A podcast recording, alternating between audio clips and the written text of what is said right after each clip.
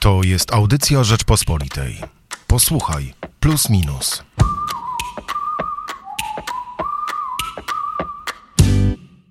Niewątpliwie czeka nas bardzo trudny weekend. Czas, który co roku raczej spędzaliśmy z rodzinami. Ruszaliśmy w Polskę do rodzinnych domów, miast, wiosek. Szliśmy na cmentarze, gdzie było mnóstwo ludzi, a teraz nie dość, że tego zabraknie i pojawia się pytanie, jak pamiętać, jak pogodzić pamięć o bliskich z dystansem społecznym i to z dystansem często kilkuset kilometrów, ale pojawia się też pytanie, jak poradzić sobie w Polsce, która ewidentnie zapłonęła. Michał Płociński i Hubert Salik. I o tym w najnowszym magazynie e, Plus Minus. Zacznijmy może od tej pierwszej kwestii, bo rzeczywiście 1 listopada, 2 listopada, Wszystkich Świętych, Dzień Zaduszny, to jest czas, e, no, którego większość Polaków na pewno nie wyobraża sobie e, spędzić bez wizyty na cmentarzu. Jak w tym roku, Hubert, rozwiązujesz ten problem? No ja w tym roku na cmentarz swojej rodzinnej miejscowości nie jadę. E, ale też głównie z przyczyn logistycznych. Możliwe, że gdyby nie te przyczyny logistyczne, to bym się tam wybrał.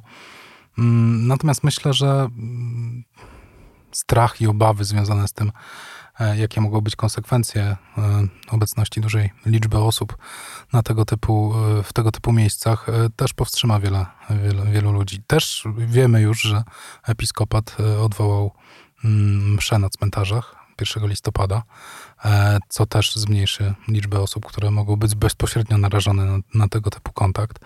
Ale to oczywiście jedna strona medalu, bo to ta strona epidemiologiczna, a druga strona medalu jest taka, że po prostu nie oddamy na miejscu, wielu z nas nie odda na miejscu czci, hołdu i pamięci naszym zmarłym.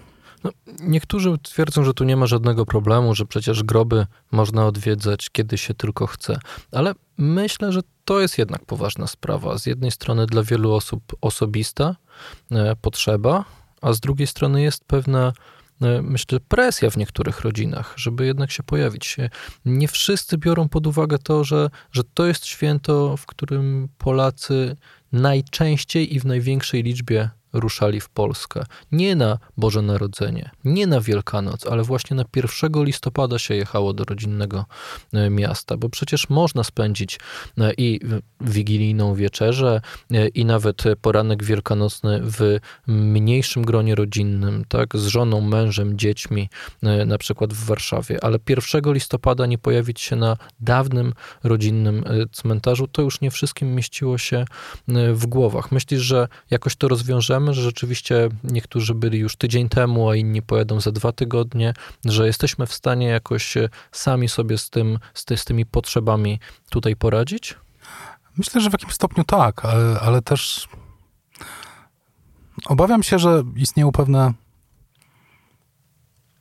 Nie chciałbym użyć sformułowania rytuały, bo rytuały są, e, mają trochę taki wsteczne. wsteczne... to są rytuały. E, które nas trochę spajają w, w, bliskości. E, w tym roku na przykład po raz pierwszy e, nie pojechaliśmy na święta. I możliwe, że tak samo będzie z drugimi świętami. Mówię teraz oczywiście o swojej rodzinie. Zostaliśmy na miejscu. Mm. Myślę, że to osłabia więzi i w jakiś sposób no, w jakiś sposób oddala nas od siebie, bo oddala nas od siebie sam fakt e, tego, że jesteśmy zamknięci. Tak naprawdę wielu z nas, e, mimo tego, że formalnie, przynajmniej w tym momencie, kiedy rozmawiamy, nie ma żadnego lockdownu, mm, który by nie dopuszczał w ogóle do przemieszczania się, nawet w obrębie miast, a nie tylko poza miasta, to jednak e, z tych, z tych obaw siedzimy w domach i to też jak gdyby te więzi w jakiś tam sposób rozbija. Możliwe, że ta frustracja, która się w niektórych osób pojawia, e, a tutaj też polecam e, plusa minusa, fragment e, książki Jennifer Graneman mówiące o tym, ilu z nas jest introwertykami i ekstrawertykami i mm, czy to jest wychowanie, czy mamy to z urodzenia, to ci, którzy są ekstrawertykami, a jest ich większość tą frustrację muszą jakoś wyładować. No i możliwe, że to jest jeden z wielu powodów niemerytorycznych zdecydowanie, ale emocjonalnych, e, tego, co też, z czym mamy do czynienia na polskich ulicach. I nie tylko na polskich ulicach, bo rozmawialiśmy o tych frustracjach i wentylach bezpieczeństwa, które te frustracje mają rozładowywać też w innych krajach, zwłaszcza w Stanach Zjednoczonych. No, w plusie minusie najnowszym e, tekst e, o pamięci z dystansem społecznym, e, tekst Janka Maciejewskiego czym jest, o tym, czym jest świętość, co różni świętego od superbohatera i czy, czym są te historie też superbohaterskie, czy one mają jakiś jednak czy one czerpią z opowieści religijnych albo, albo z opowieści, którą zawsze przeczuwaliśmy, a w końcu 2000 lat temu ona się e, wydarzyła, ale jest też e, wspaniała moim zdaniem, naprawdę. Rozmowa Marcina e, Kubego z pisarzem Rafałem Wojasińskim. Wstyd mi się przyznać, jeszcze nigdy nie czytałem żadnych książek, żadnych dramatów Wojasińskiego, ale to jest taka rozmowa, że jak ją przeczytasz, to po prostu chcesz poznać twórczość, chcesz poznać tego człowieka. Rozmowa o śmierci, rozmowa o stypach, pogrzebach, cmentarzach. No, rzadko zdarzają się aż tak dobre teksty, do których e, e, zachęcam w mega stu procentach i nie wyobrażam sobie, żeby komuś mogło się by to nie spodobać, niezależnie pewnie od e, poglądów. I przy okazji polecam mi wszystkim Państwa, którzy nie wierzą w globalne ocieplenie, zdjęcie Wrocławia. Włocławka. W, pod... Powiat włocławski. Powiat włocławski. Kujawy. Czyli Kujawy. Z lat 80 różnica jest zasadnicza. Te tony śniegu. Tak jest. E, ale myślę, że moglibyśmy spokojnie, e, spokojnie w tym tygodniu zrobić podobny magazyn, jak zrobiliśmy dwa tygodnie temu o policji wiesz, i też byłby w punkt. Moglibyśmy w ogóle inaczej pomyśleć o, o, dzisiejszym czasie, czyli nie, że początek listopada, nie, że groby, nie, że zmarli, nie, że świętość, tylko zastanowić się dokładnie nad tym, co się dzieje w tej chwili na świecie. Przecież myśląc na ten temat, myśleliśmy o nim trochę abstrakcyjnie. Stanach, myśleliśmy o Stanach Zjednoczonych. Tak, myśleliśmy oczywiście o Stanach, a, a trochę abstrakcyjnie zadając sobie pytanie, a co było gdyby? E, a teraz trochę to nas, zresztą jak napisał e, w Rzeczpospolitej w swoim felietonie, ostatnim Jan Maciejewski. Teraz to nas dotyka bezpośrednio. Pojawiają się oczywiście głosy o tym, że policja, e, że system, że to wszystko jest niesprawiedliwe, że trzeba wszystko zburzyć i w Polsce mamy e, tak samo rewolucyjny nastrój e, jak we Francji z żółtymi kamizelkami, czy w Stanach Zjednoczonych z Black Lives Matter. No i rzeczywiście warto chyba wrócić do tekstu mm, Huberta Kozieła, który zastanawiał się, dlaczego te wszystkie antyelitarne bunty nie przynoszą żadnych skutków dlatego że ci, którzy mogą to zmienić, są bezpośrednio tymi, do których adresuje się pretensje i e, chyba nie są, mm, nie są bardzo zainteresowani dokonaniem tej zmiany. W sensie sam krzyk niewiele daje, jak się okazuje, a nawet zapalenie opon na paryskich ulicach. Mm. Elity wykształciły pewne sposoby działania i trudno, żeby zmieniły się pod wpływem tego typu protestów. Tak to chyba wygląda z perspektywy ostatnich 20 lat, bo i Occupy Wall Street okazał się dosyć pusty, e, nie przyniósł żadnych efektów. Żadnych. A e, żółte kamizelki, które też podnosiły aspekty ekonomiczne. W ogóle wybuch tego protestu był związany przecież z prowadzeniem do tego nowego podatku, którym miały być obciążane, obciążone paliwa we Francji. Też, też nie przyniosły żadnych skutków, ale francuskie społeczeństwo e, jest też społeczeństwem, gdzie, ta, e, gdzie te elity są mm, one się mieszają, w, y, mieszają się w takim jednym wielkim teglu. No po co? Christine Lagarde, która teraz spełni jedną z ważniejszych funkcji mm, międzynarodowych, wcześniej była szefową jednej z francuskich firm, ministrem finansów e, i tak można wymieniać. Szefowie France Telecom stają się e, ministrami e, finansów, gospodarki, tak samo z bankierami to jest taki dosyć zamknięty świat, trochę inny niż e, ten, który widzimy z punktu widzenia Polski, dlatego, że tam przetrwały e, struktury społeczne e, związane bezpośrednio z arystokracją. W Polsce takie struktury nie przetrwały z wiadomych przyczyn, gdyż cieniem na tym pojawiła, cieniem na tym rzuciła się, rzutowała się druga wojna światowa, no i później te 50 lat PRL-u, który wszystkich nas wyrównał. Ale cały czas pulsuje we mnie refleksja, że mm, zmiany technologiczne, rewolucja internetowa doprowadziła do tego, że dużo łatwiej wywołać protesty, że one są dużo większe, dużo bardziej spontaniczne, często dużo bardziej agresywne i Zarazem jest też druga strona medalu. Dużo łatwiej po prostu machnąć na nie ręką i dalej robić to, co się chce. To jest bardzo zaskakujące. Nie masz wrażenia, że agresja, i tu się z Tobą zgadzam, one są dużo bardziej agresywne, e, stała się w ten sposób przeciwskuteczna? E, to jest trochę tak, jak z takim powiedzeniem o tym, że nie wiem, ktoś mieszka w niebezpiecznej dzielnicy i jak pierwszego dnia słyszy na pomoc, jak ktoś krzyczy, to jest, to dzwoni na policję, e, a może i biegnie pomóc, ale przy dziesiątym razie myśli sobie, no to czy to, ja nic z tym nie zrobię, nic nie poradzę. Czyli jeśli ciągle e, krzyczy się w jakiejś sprawie, to to w jakiś ten pewien sposób osłabia siłę tego krzyku, kiedy robisz to po raz dziesiąty. I, i myślę, że to jest trochę też kasus takich protestów, e, protestów w ogóle przeciw czemukolwiek. Nie mówię tutaj e, tylko i wyłącznie o tym, co się dzieje teraz w Polsce. Agresywny język i agresywna komunikacja staje się przeciwskuteczna, dlatego że istnieje bardzo duża grupa ludzi, których e, sposób komunikacji zraża do merytorycznej argumentacji. Znaczy, sensie oni przestają interesować się merytoryczną argumentacją, bo są zbyt odrzuceni, e, odrzuceni e, czystą agresją. I mam wrażenie, e, że protestujący, też w Stanach Zjednoczonych, teraz płonie Filadelfia od paru dni, gdzie też zastrzelono mm, kolejnego czarnoskórego chłopaka z nożem w ręku, który nie chciał się poddać policji, to staje się przeciwskuteczne to jeśli nie wykreujesz z tego jakiegoś, jakichś sensownych postulatów, nie zbudujesz jakiegoś ruchu, co zawsze może być, mieć miejsce w Polsce e, w obecnej sytuacji, oczywiście, to e, agresja językowa nie prowadzi do sukcesu, prowadzi do zrażenia części ludzi przeciwko tym, którzy używają mm, pewnego sposobu narracji. Ale zobacz, jak bardzo podobne e, obecne protesty w Polsce są do, e, no mimo wszystko, 68 roku. Jak młodzież jest przekonana, że to jest problem pokoleniowy, że to starsi zbudowali świat patriarchalny w porozumieniu z Kościołem, że to jest właśnie system, który e, ogranicza wolność, ogranicza zmianę, że trzeba go zburzyć. I jak mnóstwo młodzieży, niezależnie od poglądów, idzie na te protesty, jak jest przekonana, że to jest właśnie moment jakiś y, decydujący, że to teraz da się ten świat e, wywrócić, a z drugiej strony no, patrzymy na to trochę z zewnątrz i wiemy, że absolutnie to się nie uda, to się nie zmieni.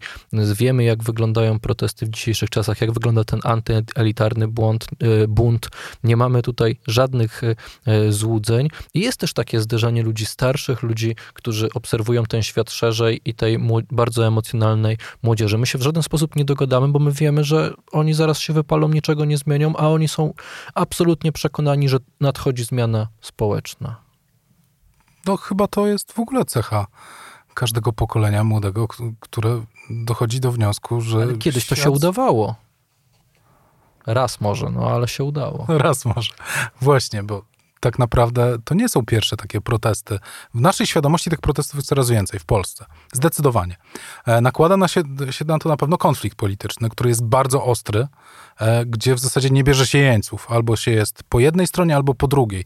Bycie pomiędzy jest nieakceptowane. Tak? Albo jesteś nasz, albo jesteś nie nasz. Nie możesz być gościem, który e, myśli o tym, że niektóre te argumenty może są zasadne, a tamte nie są. Nie możesz wybrać takiej drogi nonkonformistycznej. E, po prostu musisz zadeklarować konformizm po którejś ze stron. E, I teraz e, to jest jedna rzecz. Każde pokolenie myśli, że świat, do który przyszło, słusznie myśli, został zbudowany przez, przez tych, którzy mają tam po 40-50 lat. Że jest niesprawiedliwy, nieidealny. Zawsze nie tak było, jest. jest niesprawiedliwy, nieidealny. E, I świadomość tego, myślę, mają też ci 40 i 50-latkowie, którzy przez te 20 lat więcej zdążyli się, zdążyli się przystosować do życia w tym systemie.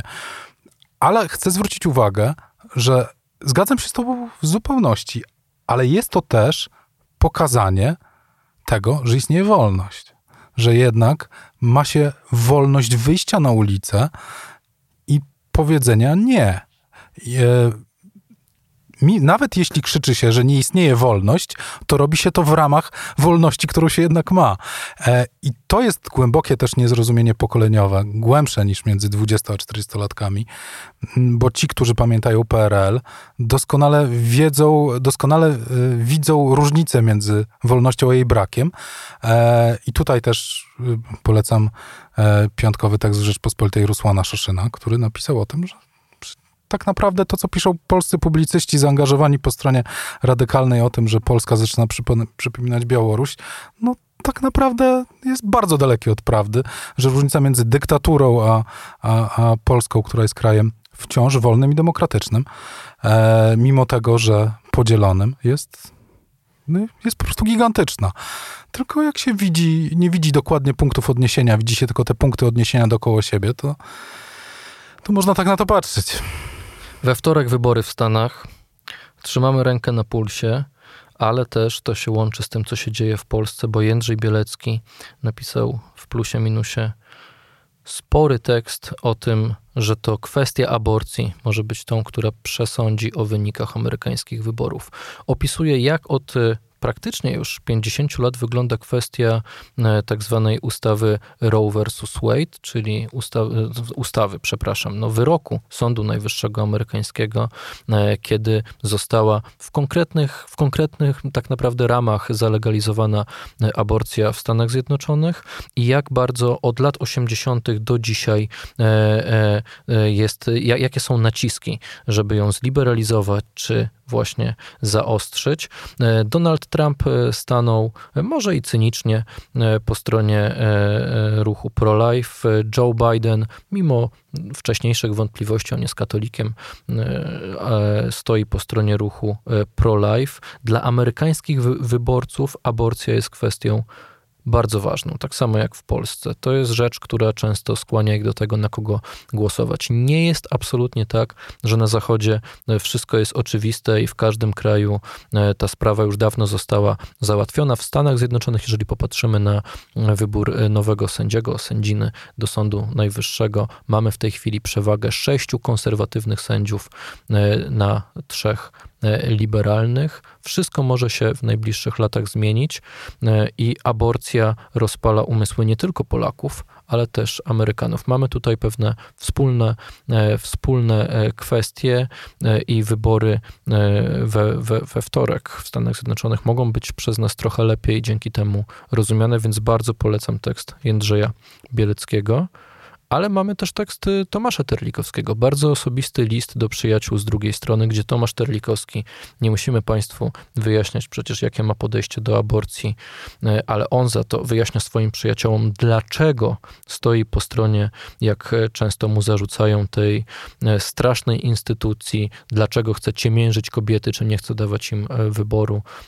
To jest tekst no, nie dziennikarski, nawet nie publicystyczny, bardzo osobisty esej, który oczywiście bardzo polecamy i może niektórym otworzy oczy, a może e, u niektórych wywoła chociaż jakieś e, emocje. Coś jeszcze mamy do powiedzenia, do skomentowania? No myślę, że liczymy na to, że te nasze niepokoje społeczne e, nie pozwolą nam zapomnieć o tym, że jesteśmy w trakcie za chwilę jesteśmy w trakcie bardzo ważnego święta e, katolickiego. Że pozwolą nam, tak? Zapom- że... Nie pozwolą nam zapomnieć o tym, że, że takie święto jest, mimo tego, że, e, że jesteśmy e, ogarnięci zupełnie innymi emocjami. Jest to święto katolickie i myślę, że powinniśmy o tym pamiętać. Michał Płociński i Hubert Celik. Zapraszamy na rppl oraz do kiosków. Słuchaj więcej na stronie podcasty.rp.pl. Szukaj Rzeczpospolita Audycje w serwisach streamingowych.